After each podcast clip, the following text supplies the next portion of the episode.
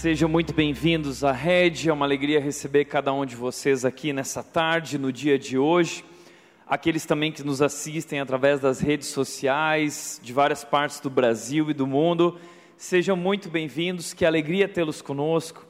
Nós estamos no meio de uma série de Natal, nossa série se chama Retratos de Natal. Aliás, não esqueça, domingo que vem nós temos o nosso especial de Natal. Vai ser um dia muito bacana. Nós preparamos várias surpresas, será um culto diferente. E nós queremos celebrar tudo aquilo que Deus fez durante esse ano, mas especialmente celebrar a chegada de Jesus Cristo, o seu nascimento. É isso que significa o Natal, a chegada do nosso Salvador, a chegada do nosso Rei. E eu quero te convidar a trazer os teus amigos, traga os teus amigos, traga a tua família junto para esse grande momento. Tá legal? Vai valer muito a pena. Dia 15, domingo que vem, nosso culto especial. Depois disso, a Red entra de férias. Então a Red é uma igreja muito diferente mesmo, porque a Red é uma igreja que entra de férias, tá? Então não teremos culto no domingo do dia 23, nem no domingo do dia uh, eh, 30, se não me engano, que são os feriadão, feriadões ali de Ano Novo e de Natal. Então não teremos cultos, se você precisa de culto nessa data, você procura outra igreja, vai lá visitar as igrejas por aí. E nós voltamos no dia 5 de janeiro. Nesse tempo, nossos voluntários, nossa equipe, todos vocês estão é, convidados a curtir esse tempo, descansar, porque 2020 está aí e nós temos grandes planos para 2020. Eu tenho certeza que Deus vai continuar fazendo grandes coisas nesse lugar nós precisamos de você com muita força. Então, vai descansar e volta com tudo, tá legal? Ah, falando da nossa série Retratos de Natal. Por que retratos? Nós temos tantas fotos no Natal, a gente gosta de tirar foto no Natal, não é? A gente reúne a família, ah, você se arruma, coloca aquela roupinha especial e aí tem aquele momento do retrato da família. Tem gente que gosta de tirar foto da família na época do Natal e mandar para as pessoas, mandando felicitações, um feliz ano novo, um feliz Natal. Mas por trás de cada foto existe uma história.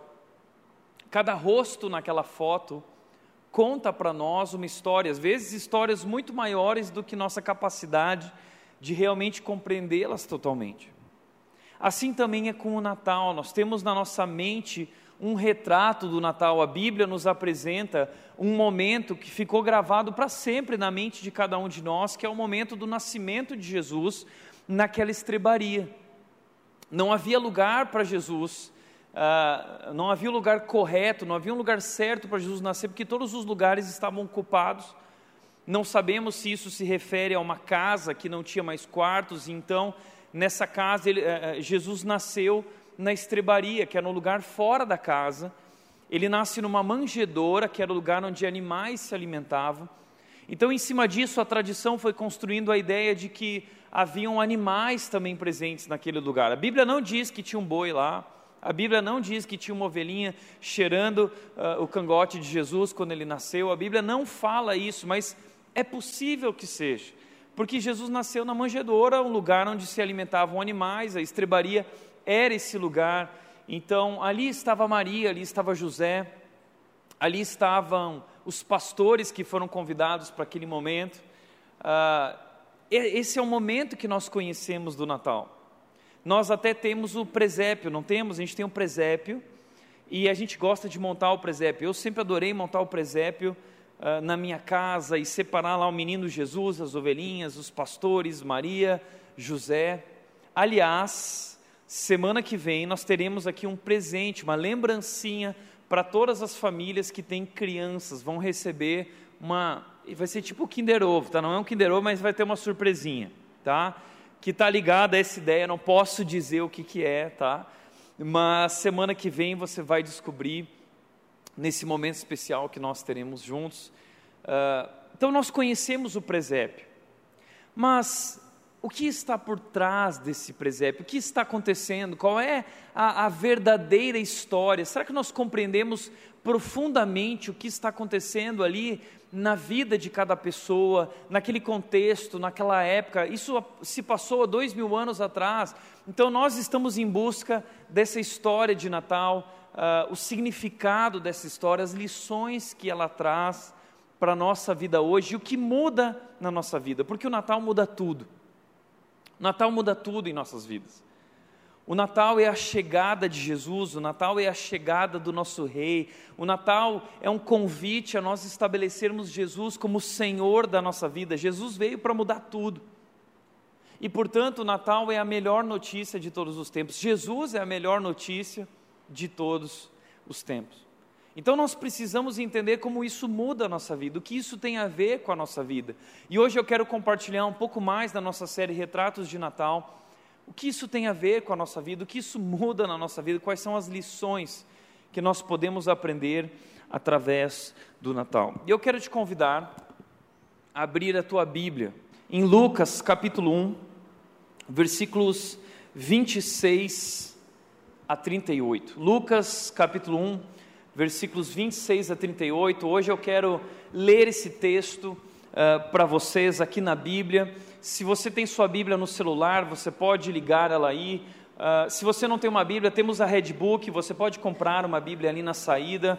Eu vou usar aqui a versão da NVT, a nova versão transformadora. É uma versão muito simples, de fácil entendimento, e ela é muito fiel ao texto bíblico original. Lucas, capítulo 1, versículo 26 a 38, o texto nos conta a história de Natal a partir de Maria, dizendo o seguinte: No sexto mês da gestação de Isabel, Deus enviou o anjo Gabriel a Nazaré, uma cidade da Galiléia, a uma virgem de nome Maria. Ela estava prometida em casamento a um homem chamado José, descendente do rei Davi. Versículo 28. Gabriel apareceu a ela e lhe disse: Alegre-se, mulher favorecida, o Senhor está com você. Confusa, Maria tentou imaginar o que o anjo quis dizer. O anjo disse: Não tenha medo, Maria, pois você encontrou favor diante de Deus. Ficará grávida e dará luz a um filho e o chamará Jesus. Ele será grande e será chamado Filho do Altíssimo. O Senhor Deus lhe dará o trono do seu antepassado Davi, e ele reinará sobre Israel para sempre, seu reino jamais terá fim. Maria perguntou ao anjo: Como isso acontecerá? Eu sou virgem. O anjo respondeu: O Espírito Santo virá sobre você, e o poder do Altíssimo a cobrirá com sua sombra. Portanto, o bebê que vai nascer será santo e será chamado Filho de Deus. Além disso, sua parente Isabel ficou grávida em idade avançada. As pessoas diziam que ela era estéril, mas ela concebeu um filho que já está no sexto mês de gestação, pois nada é impossível para Deus. Maria então disse: Sou serva do Senhor, que aconteça comigo tudo o que foi dito ao meu respeito. E o anjo a deixou. Olhando para esse texto, a história de Maria, essa jovem que recebe a visita desse anjo. Eu quero compartilhar hoje com você quatro lições que eu aprendo no Natal. Quatro lições através dessa história. A primeira lição que eu gostaria de compartilhar hoje com você é que Deus usa o improvável. Deus usa o improvável. Deus usa o simples e frágil para realizar a sua obra. Veja o que o texto diz: diz, Deus enviou o anjo Gabriel a Nazaré. a gente gosta muito desse tema anjo, né? A gente tem falado bastante sobre anjo. Semana passada nós vimos os pastores receberam uma visita de um anjo e agora de vários anjos e agora Maria recebe a visita de um anjo, mas é um anjo especial. É o anjo Gabriel. E a Bíblia nunca descreve o nome dos anjos, só existem dois anjos que têm os nomes descritos na Bíblia: é Gabriel e Miguel. Segundo a tradição, uh, acredita-se que esses anjos eram arcanjos. Não sei se você sabia, mas a Bíblia mostra que existe uma hierarquia entre os anjos. Existem anjos que são anjos uh, que assistem na presença de Deus, eles estão servindo a Deus na presença de Deus. Existe uma hierarquia e provavelmente Gabriel, Miguel, são esses anjos uh, arcanjos. Talvez Gabriel é tido como um mensageiro de Deus na Bíblia. O nome dele aparece duas vezes na Bíblia. Aparece em Daniel, três vezes na verdade, em Daniel, lá no Antigo Testamento, quando Daniel recebe uma profecia a respeito da vinda do Messias, a respeito da vida de Jesus, e depois Gabriel aparece quando ele vai falar com Zacarias e Isabel a respeito do nascimento de João Batista, e depois ele aparece também para Maria e para José. Agora, imagina, Gabriel é um anjo importante na Bíblia, e as aparições dele estão sempre ligadas à vinda de Jesus, a esse grande momento. Então o anjo Gabriel aparece, ah, ele vem a essa cidade de Nazaré, uma cidade da Galiléia. Imagina esse momento, Deus está lá no céu, e aí ele fala o seguinte: Olha, chama o Gabriel aqui. E o Gabriel chega lá e fala assim: Gabriel, chegou a hora. Entenda isso: 500 anos antes desse momento, Gabriel veio até a terra para falar com o profeta Daniel. E ele trouxe a revelação para Daniel da vinda do Messias, quando Daniel falou a respeito da vinda do rei, nós vimos aqui semana passada. Agora, 500 anos se passaram, Deus chama uh, Gabriel e fala assim: Gabriel, vem aqui. Que foi, Deus? Chegou a hora.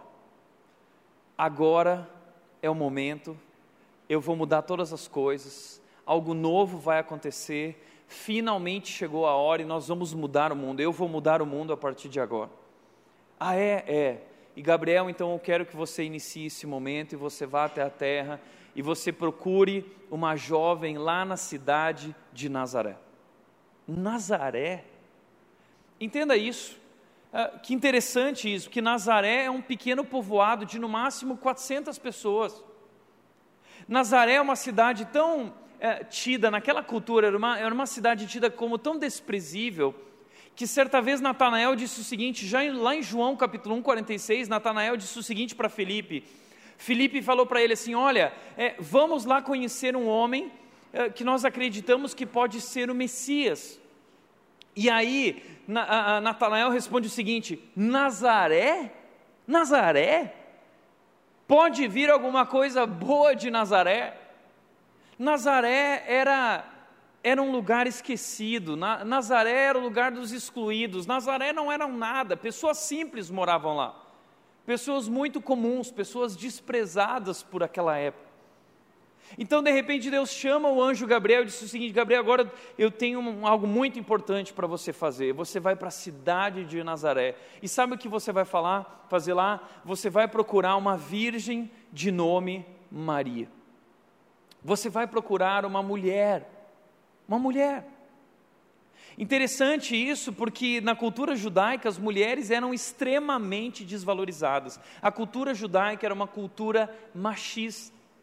Deus detestava isso, porque eles realmente não entenderam nada a respeito do valor e da importância da mulher. Nós vimos esse ano aqui: o homem e a mulher são absolutamente iguais em valor diante de Deus, mas essa cultura não considerava as mulheres o mesmo valor.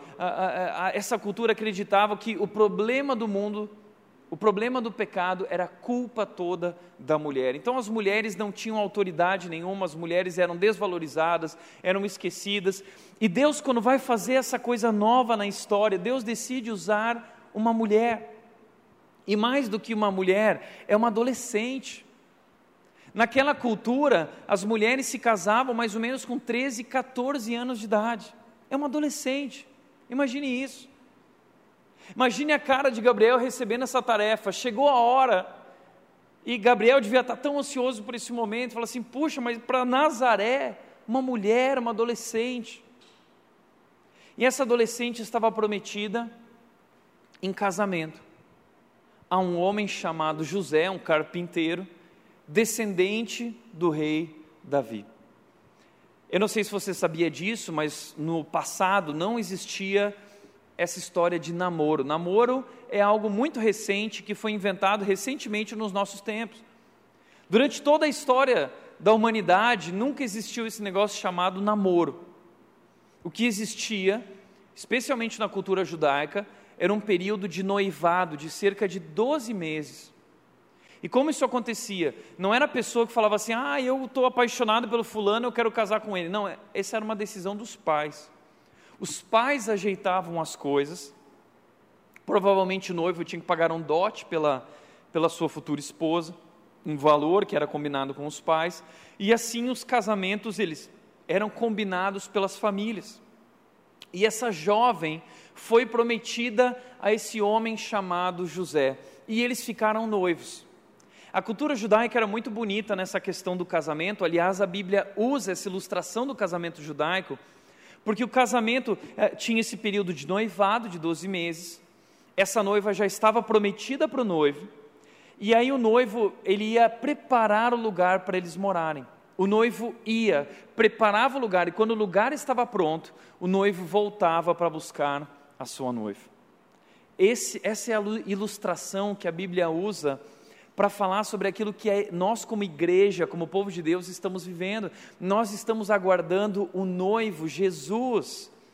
É, ele salvou a nossa vida, a igreja é a noiva de Jesus, a Bíblia diz, e Jesus Cristo foi aos céus preparar um lugar para nós.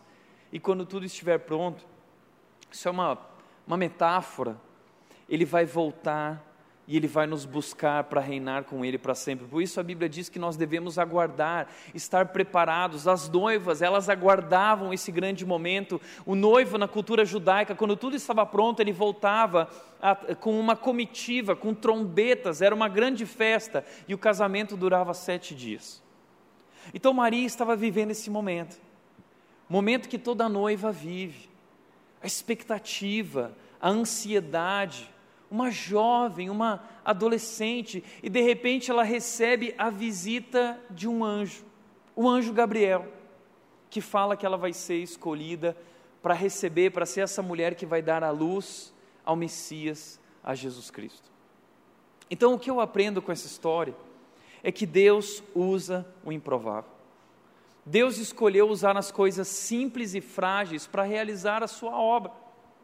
E Maria se percebe assim, Maria se enxerga dessa maneira. Veja a resposta de Maria no cântico dela, um pouco mais para frente, nos versículos 47 e 48, naquilo que é chamado de o cântico magnificado de Maria. Maria está adorando a Deus por tudo o que está acontecendo na vida dela e ela diz: Como meu espírito se alegra em Deus. Como meu espírito se alegra. Maria está experimentando aquela alegria da qual nós conversamos aqui semana passada.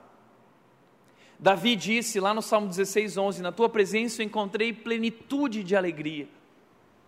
Davi disse: Meu cálice transborda. O que nós vemos na Bíblia são pessoas que, após esse encontro com Deus, após esse relacionamento com Deus, descobriram uma alegria que é algo inexplicável.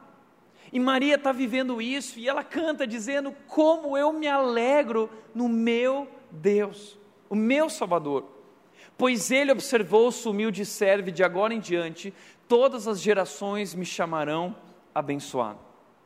Veja o que ela diz: ele observou a sua humilde serva.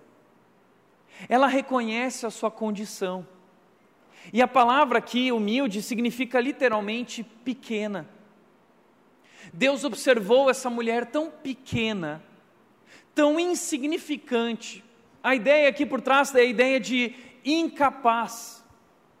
Eu sou tão incapaz, mas Ele me escolheu mesmo assim. Sabe o que eu entendo através disso?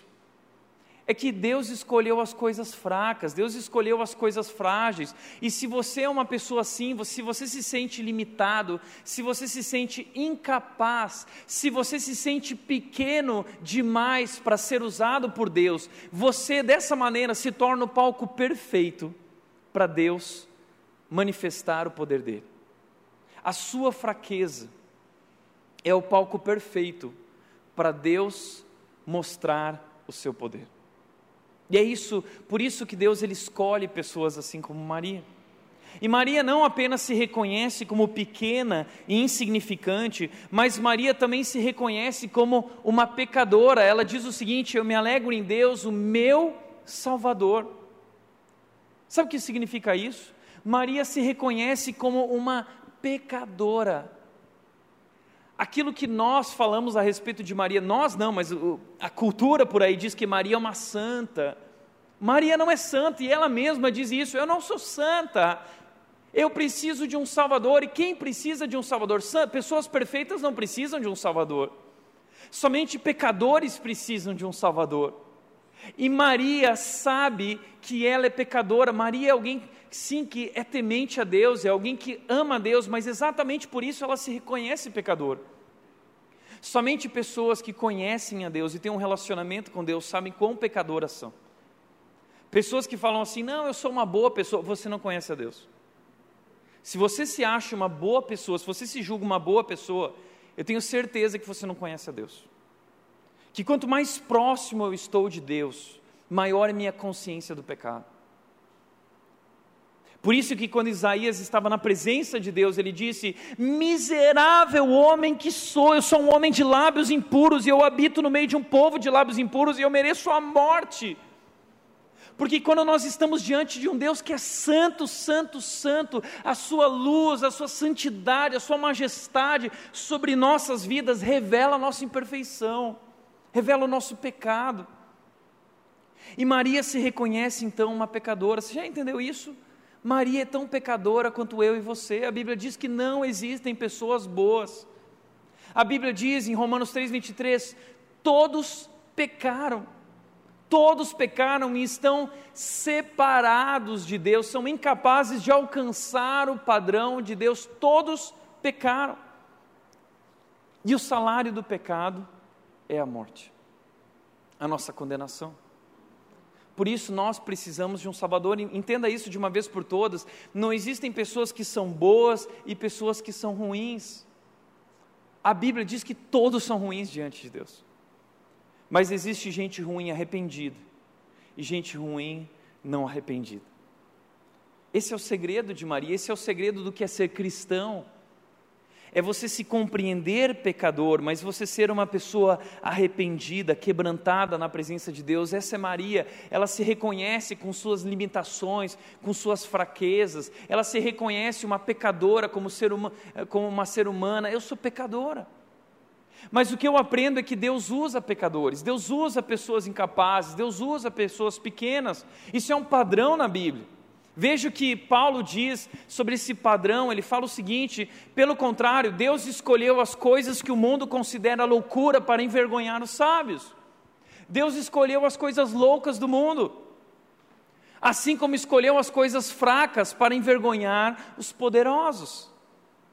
Assim também como Deus escolheu as coisas desprezadas pelo mundo, tidas como insignificantes, e as usou para reduzir a nada aquilo que o mundo considera importante. Ou seja, Deus escolheu as coisas loucas, fracas, desprezadas, insignificantes. Por que Deus fez isso? Porque Ele quer mostrar que é sobre Ele, não é sobre nós, não é sobre mim, não é sobre você, é sobre Ele, quão grande Ele é, quão poderoso Ele é. E nós, em nossas fraquezas e limitações, somos o palco perfeito para Ele mostrar o seu poder. Portanto, veja o que Paulo diz: portanto, ninguém jamais se orgulhe na presença de Deus. Ninguém jamais se orgulhe na presença de Deus. Como é triste quando nós vemos pessoas que começam a se achar, esse é o grande perigo na vida cristã. É a gente ser usado por Deus, de a gente começar a achar que a gente é bom. É aí que a gente se perde. É a síndrome de Lúcifer, é o orgulho, o pecado preferido do diabo, a vaidade. A verdade é que não tem nada a ver comigo ou com você. Ainda ontem eu e a Nath, nós estávamos conversando sobre uma artista cristã gospel, muito famosa no Brasil, uma jovem. E a Nath ficou apavorada com o testemunho dessa menina, porque ela estava dizendo o seguinte: ela estava falando quão especial ela era para Deus. Ah, eu sou tão especial. Eu sou tão especial que o diabo já tentou me matar várias vezes. Desde o dia que eu nasci, o diabo tenta me matar, minha mãe. Quando eu tinha 10 anos, eu quase tirei minha vida porque o diabo estava lá. Mas eu estou aqui porque Deus tinha um grande plano para a minha vida, porque eu sou especial. E ela estava se achando, se achando pra caramba. Mas veja o que o texto diz: ninguém se orgulhe na presença de Deus. Sabe por quê? Deus não escolheu você porque você é especial. Deus não escolheu você porque você é bom. Deus não escolheu você porque você é perfeito. Sabe o que nos afasta de Deus não é a gente, é, a gente saber que a gente é ruim, é a gente achar que a gente é bom. É isso que nos afasta de Deus. Porque a Bíblia diz que Deus se opõe aos orgulhosos. 1 de Pedro 5,5, Deus se opõe aos orgulhosos, mas Ele concede graça aos humildes. Tiago 4,6, Deus se opõe aos orgulhosos, também, mesmo texto, mas concede graça aos humildes. Esse é um padrão de Deus, é, Deus usa os humildes, Deus escolhe os fracos, mas Deus detesta, Deus se opõe aos orgulhosos. Mas nós estamos hoje diante de uma geração de orgulhosos, gente que se acha, Certa vez eu estava numa conferência aqui na nossa cidade, uma grande conferência, e um pastor começou a pregar dizendo o seguinte: porque nunca houve uma geração como essa geração aqui na história. Tava toda, todos os jovens estavam lá. Nunca houve uma geração como essa. Aí a nova geração adora ouvir isso. Nossa, eu sou bom, sou bom. Nunca houve. E aí ele disse o seguinte: na verdade, houveram outras duas gerações como a de vocês na história. Quais foram? A primeira geração foi a geração de Moisés. Quando, quando a geração de Moisés nasceu, o diabo sabia que era uma geração de libertadores, ele tentou matar todas as crianças através do Faraó, mas ele não conseguiu. Uh, Moisés se tornou o libertador do povo de Deus e tirou eles do Egito, e, ah, e a galera, ah, isso aí. Aí o pastor disse o seguinte: agora calcula, de Moisés para Jesus, a segunda geração de libertadores, dois mil anos. Quando a geração de Jesus nasceu, o diabo tentou matar todas as crianças através do rei Herodes. Mas o plano de Deus era maior, e Jesus Cristo venceu, e ele subiu na cruz, e ele morreu por nós, e ele se tornou o nosso libertador, o nosso salvador. E a galera. Ah. Aí ele virou e falou o seguinte, e eu, e eu já lá assim, ah, e agora vem. Hã? Aí ele falou assim: calcula comigo, de Moisés para Jesus, dois mil anos. De Jesus para nós, dois mil anos. Ele virou para a galera e falou assim: Nós somos a geração de libertadores. Meu amigo, nessa hora, aquela galera fazia assim: ó, ah, Senhor. Eles subiam as pilatas, choravam: Oh Deus, eu me rendo. Esses dias eu estava ouvindo um vídeo e o pastor estava dizendo o seguinte para a igreja dele: Você é perfeito. Você é perfeito. Olha, eu leio uma Bíblia muito diferente desse cara, tá? E a minha Bíblia diz que você não presta, tá? Você não presta, você é um pecador e você foi alvo do amor e da graça de Deus. Não tem nada a ver com você, tem a ver com aquilo que Jesus Cristo fez na cruz por você. E Deus nos escolheu por pura graça. Portanto, ninguém se orgulhe na presença de Deus. Ninguém se orgulhe. Maria não tem do que se orgulhar, ela se reconhece como uma pessoa improvável. Deus escolheu os improváveis. Veja só, Abraão era muito velho para ser usado, mas ele foi usado. Aliás, Abraão não podia mais ter filhos, Sara não podia mais ter filhos, eles eram muito idosos. E é até engraçado porque Deus chega para esse homem e diz o seguinte: Eu vou, eu vou te fazer pai de uma grande nação. Teu nome vai significar isso, Abraão, pai de uma grande nação. Aí quando perguntavam para ele assim, qual é seu nome? Ele falava assim, Abraão. As pessoas ouviam, ah, pai de muitas nações. Quantos filhos você tem? Nenhum. Parecia piada. Mas Deus é poderoso. Sara uma hora estava rindo, e aí Deus vira para Sara e fala assim: Por que você está rindo? Ah, porque eu já sou muito velha. Sara, existe algo impossível para mim? Deus fez, Deus usa pessoas improváveis, Deus faz, Deus é poderoso. Jacó era um trapaceiro, precisou fugir de casa, que enganou o pai, enganou o irmão. Moisés foi transformado por Deus, foi transformado. Deus escolhe pessoas fracas, Deus escolhe pecadores, Ele aceita nós como nós estamos, mas Ele nos ama demais para nos deixar do jeito como nós estamos, e Ele nos transforma. Jesus veio morrer na cruz para nos salvar e nos transformar. Então ele nos transforma e nos usa. Moisés era gago. Quando Deus chamou Moisés, falou assim: Moisés, eu vou te usar para libertar o povo de Deus. Moisés falou assim: Quem eu? Nós deve estar falando com outra pessoa, porque eu não tenho condição nenhuma. Eu não sei nem falar. Quem sou eu? Quem mais? Gideão era medroso, Gideão estava se escondendo, Gideão estava se escondendo com medo dos midianitas. De repente chega um anjo para ele e fala assim: Gideão, o Senhor é com você, poderoso guerreiro. Poderoso guerreiro? O cara está escondido. Hã? A Bíblia às vezes é até engraçado, pessoas improváveis. Raabe era uma prostituta. Davi era só um pastor de ovelhas. Samuel, o profeta Samuel, foi chamado por Deus para escolher ungir o novo rei de Israel, lá dos filhos de Jessé. Aí ele foi lá, levou um cordeiro junto, chegou na casa de Jessé e falou assim: Jessé, vamos fazer um churrascão agora, que nós vamos ungir o teu filho aí, um dos teus filhos vai ser o novo rei de Israel. E aí começou o desfile uh, dos filhos de Jessé. Aí veio o primeiro, Rodrigo Hilbert, né, tal. Né? Aí o profeta Samuel falou assim: certamente é esse aí. Aí Deus falou assim: não, não é esse. Aí então traz o segundo. Aí veio o segundo, malhado no crossfit, tal. Né? Aí não, também não é esse. Também não é esse. Todos eles eram soldados, mas não era nenhum dos soldados. E aí acabou os filhos de Jessé, e aí Samuel pergunta assim: Ué, acabou Jessé? Não, tem um mais jovem, mas ele não é soldado, ele é só pastor de ovelhas. Está cuidando das ovelhas. Ah, manda trazer.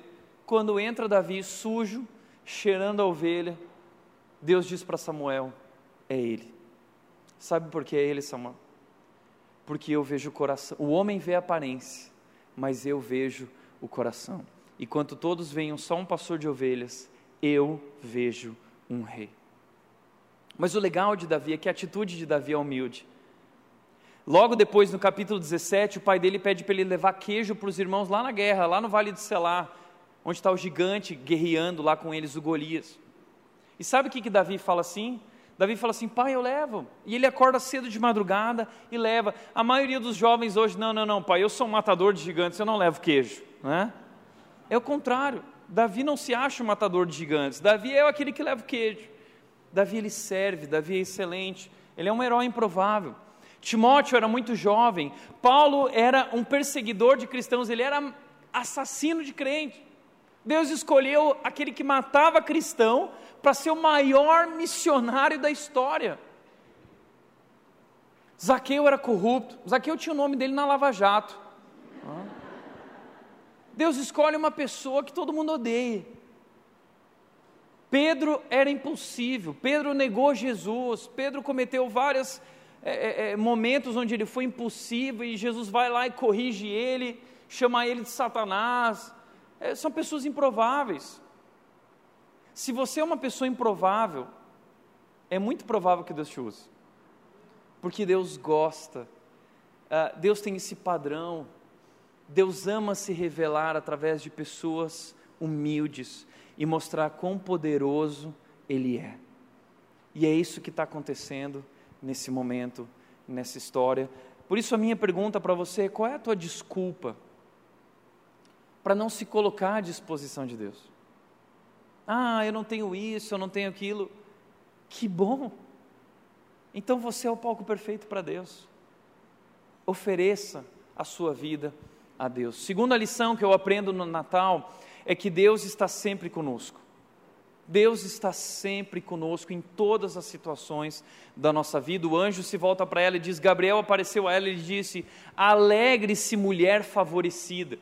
Eu gosto dessa palavra mulher favorecida, não é mulher merecedora, é mulher favorecida, porque, porque o anjo está dizendo o seguinte: olha, é graça sobre a tua vida, Deus te escolheu, não tem nada a ver com o que você é, tem a ver com o amor dele, tem a ver com a graça dele, é um favor, não é merecido. E ele diz: o Senhor está com você, o Senhor está com você. Deixa eu aproveitar esse momento para dar uma palavra para você.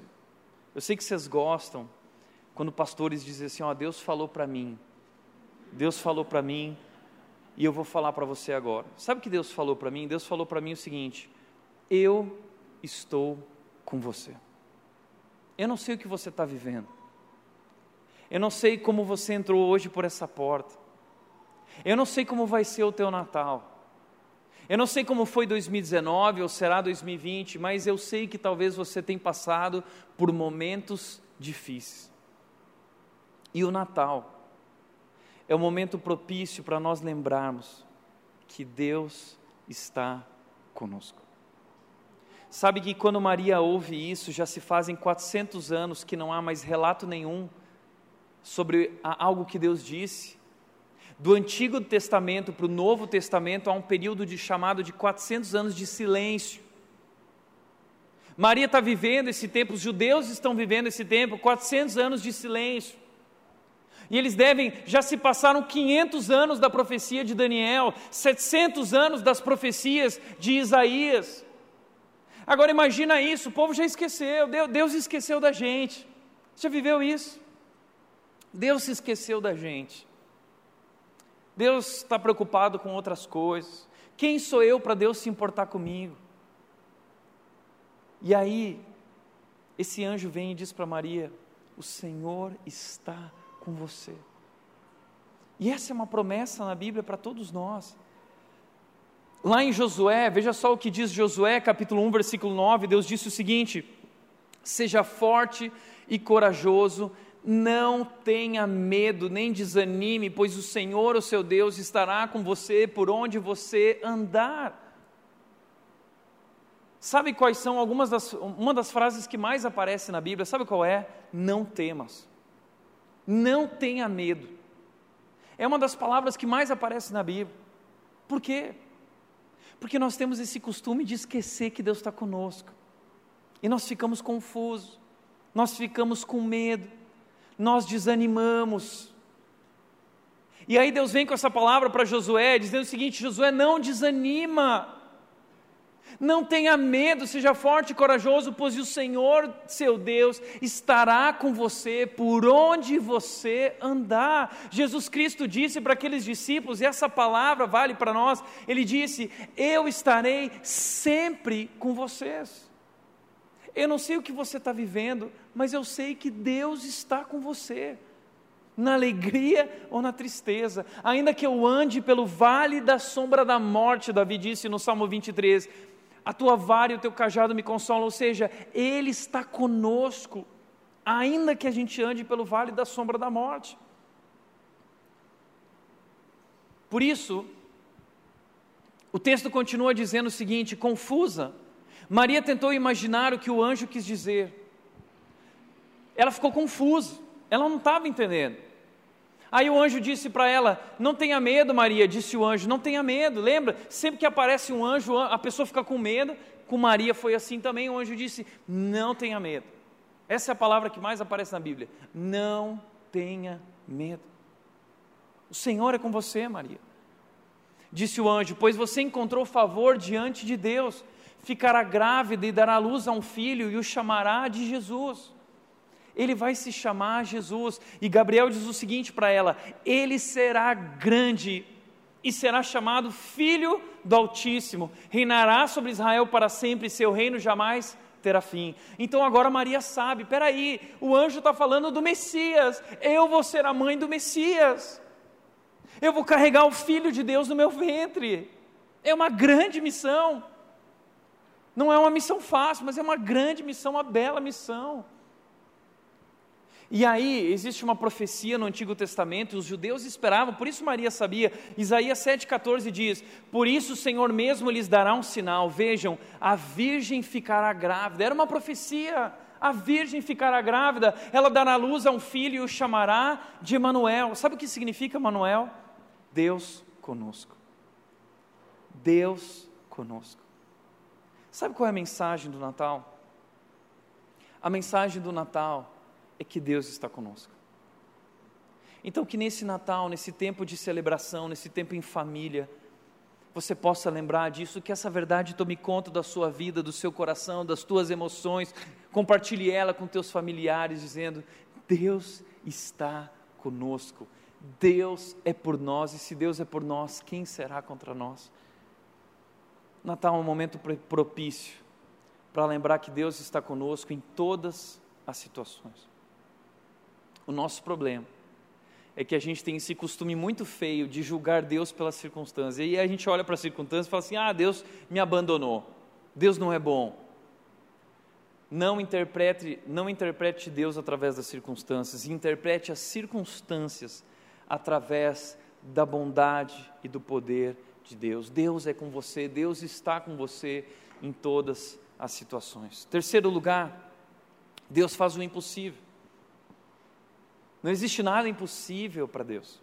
Maria diz o seguinte: Maria perguntou ao anjo: Como isso acontecerá? Eu sou virgem, não tem como, é impossível. Maria, o impossível é a especialidade de Deus. É o impossível.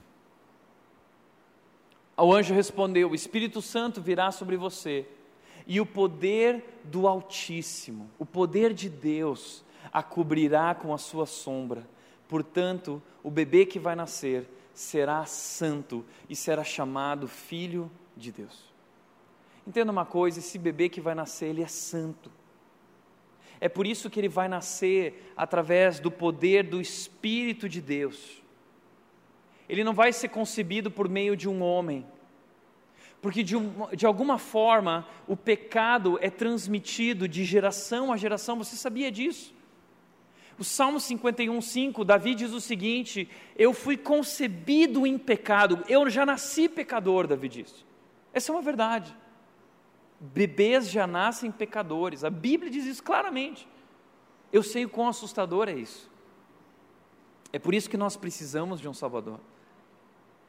É por isso que quando esses bebês nascem, o que mais os pais precisam falar e fazer para eles é ficar dizendo não, não, não, não. Por quê? Porque o pecado já está ali dominando a vida, o coração deles, ainda que eles não tenham consciência de percebê-lo, não tenham consciência de controlá-lo. A Bíblia diz que é papel dos pais livrar os filhos da morte. Como os pais fazem isso? Através da vara da disciplina fazendo eles criarem a consciência do pecado.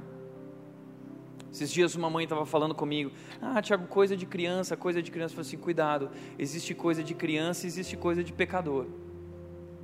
E você precisa entender o que é coisa de criança e o que é coisa do pecado, porque coisa do pecado tem que ser tratada.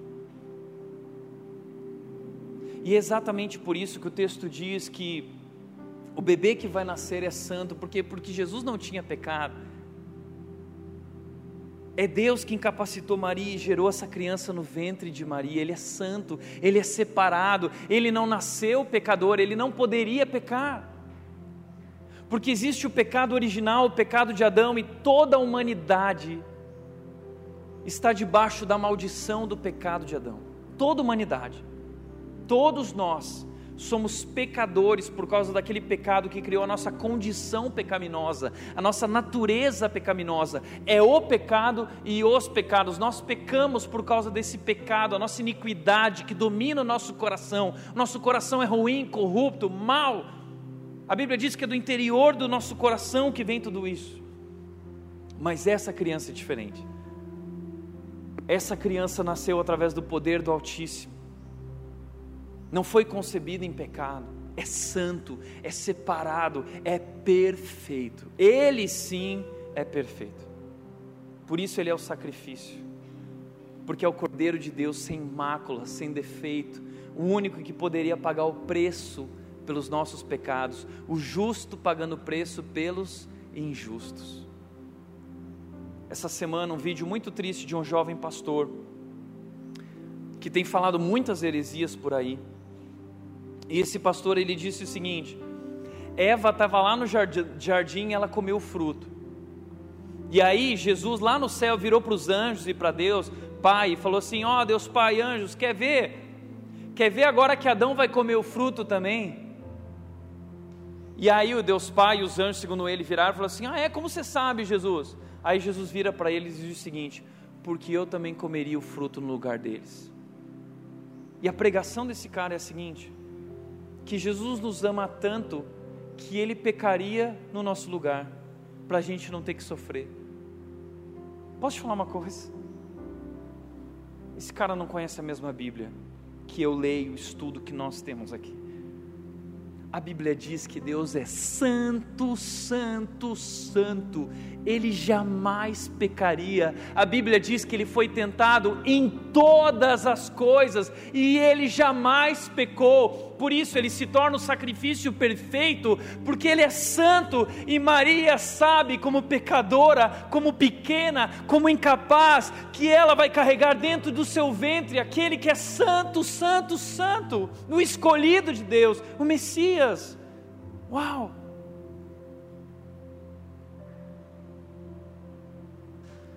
Portanto, ela diz o seguinte: o poderoso é santo, poderoso é santo e fez grandes coisas por mim, seu braço poderoso faz coisas tremendas.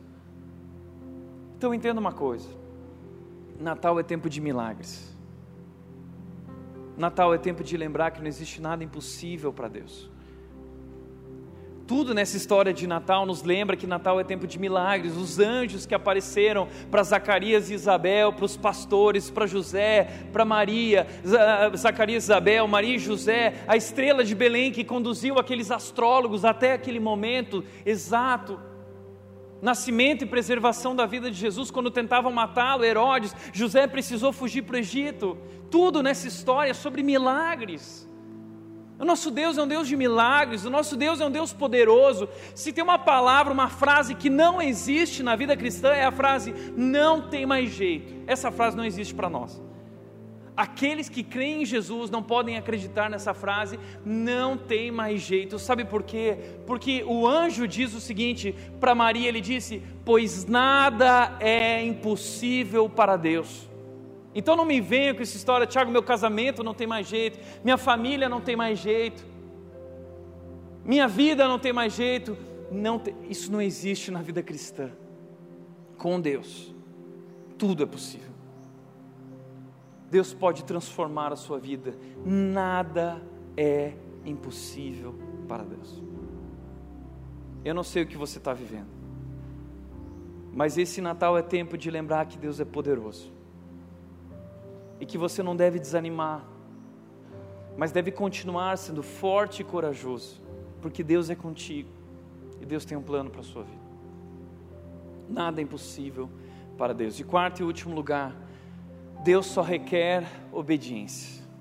Deus só requer obediência. Ele diz: Maria disse: Sou serva do Senhor, que aconteça comigo tudo que foi dito a meu respeito. E o anjo a deixou. Ela, a atitude dela é: Eu sou serva do Senhor.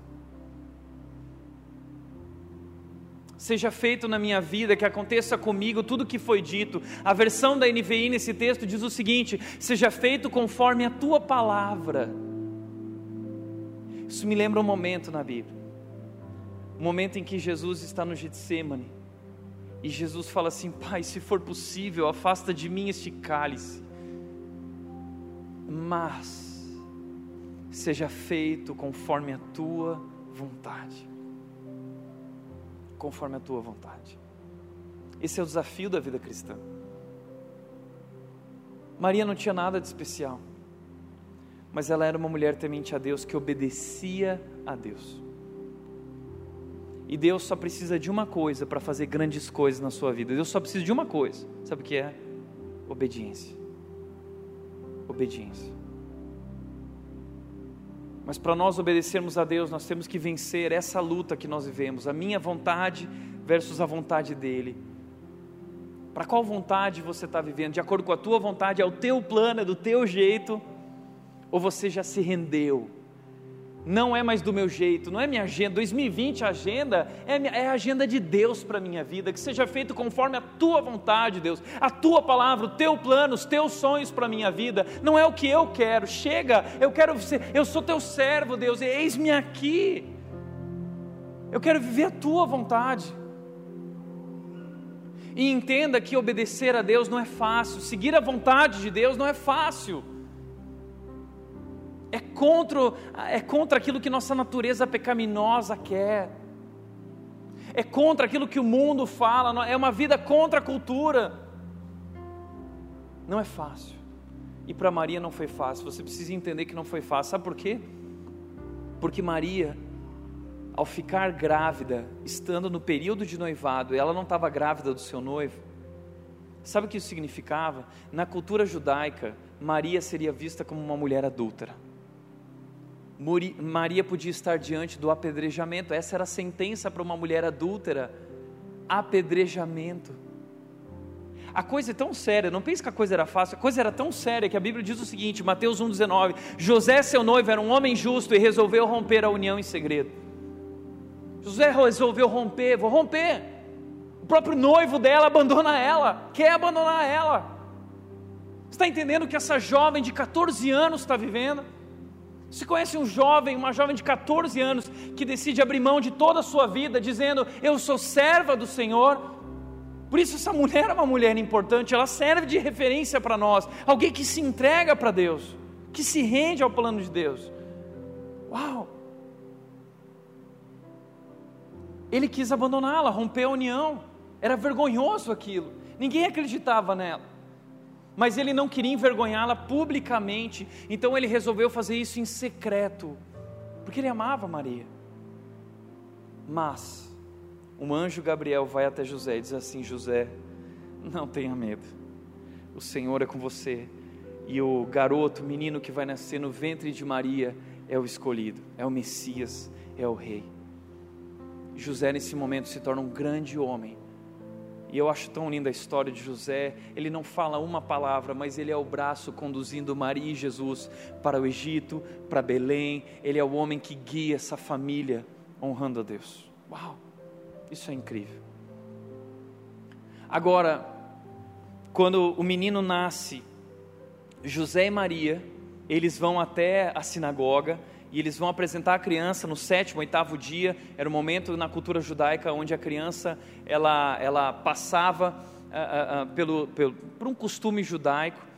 E aí, chegando nesse momento, eles chegaram na sinagoga e um homem, um profeta chamado Samuel, Simeão, ele tinha uma, uma, uma profecia na vida dele: você só vai morrer quando você vê o Salvador.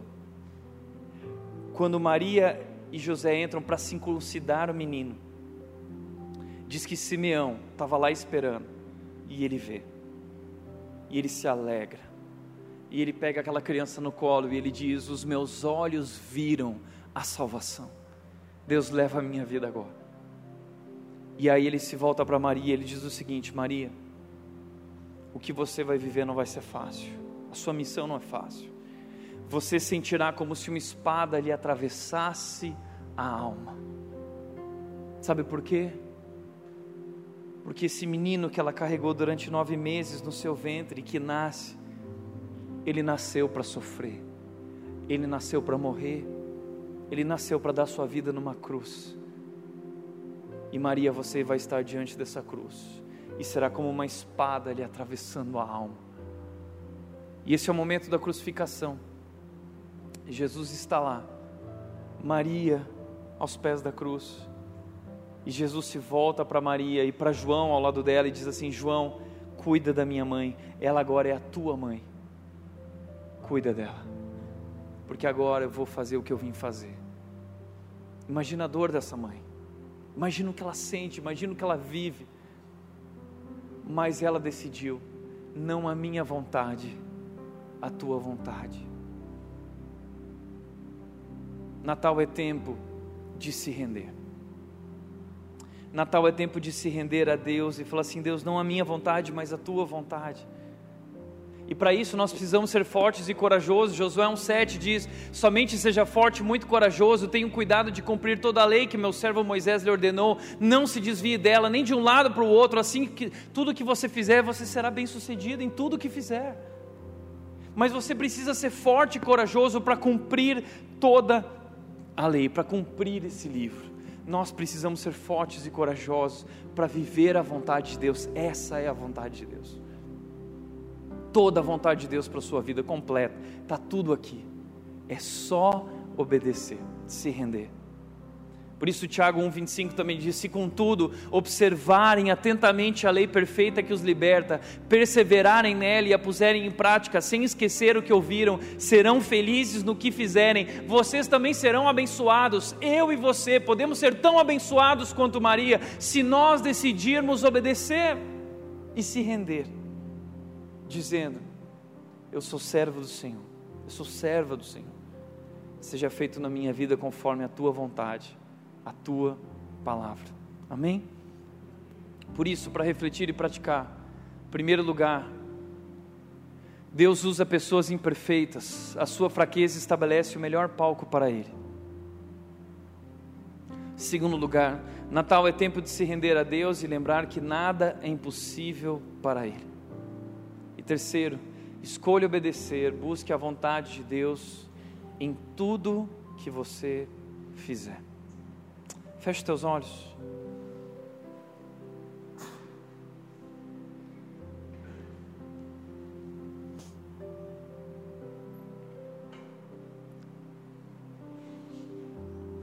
Pai, aqui nós queremos nos render. Nós queremos declarar que Tu és o nosso Senhor. Nós entendemos, Deus, quão grande o Senhor é, quão poderoso o Senhor é. E nós nos vemos tão, reconhecemos tão fracos, tão limitados. Por isso nos rendemos a Ti, Deus, para que o Senhor nos use, para que o Senhor atue em nossas vidas. Nós queremos fazer parte, Deus, daquilo que o Senhor está fazendo. Nós somos Teus servos. Derrama a tua salvação sobre nossas vidas, Deus. Com teu poder, vem transformar tudo aquilo que nós estamos vivendo, fazer tudo novo. Seja rei em nosso coração. Assim nós oramos e nos rendemos a ti, Deus, pois tu és digno, o único digno de receber a honra e a glória. Assim nós oramos e te adoramos aqui, Pai, em nome de Jesus. Amém. Amém.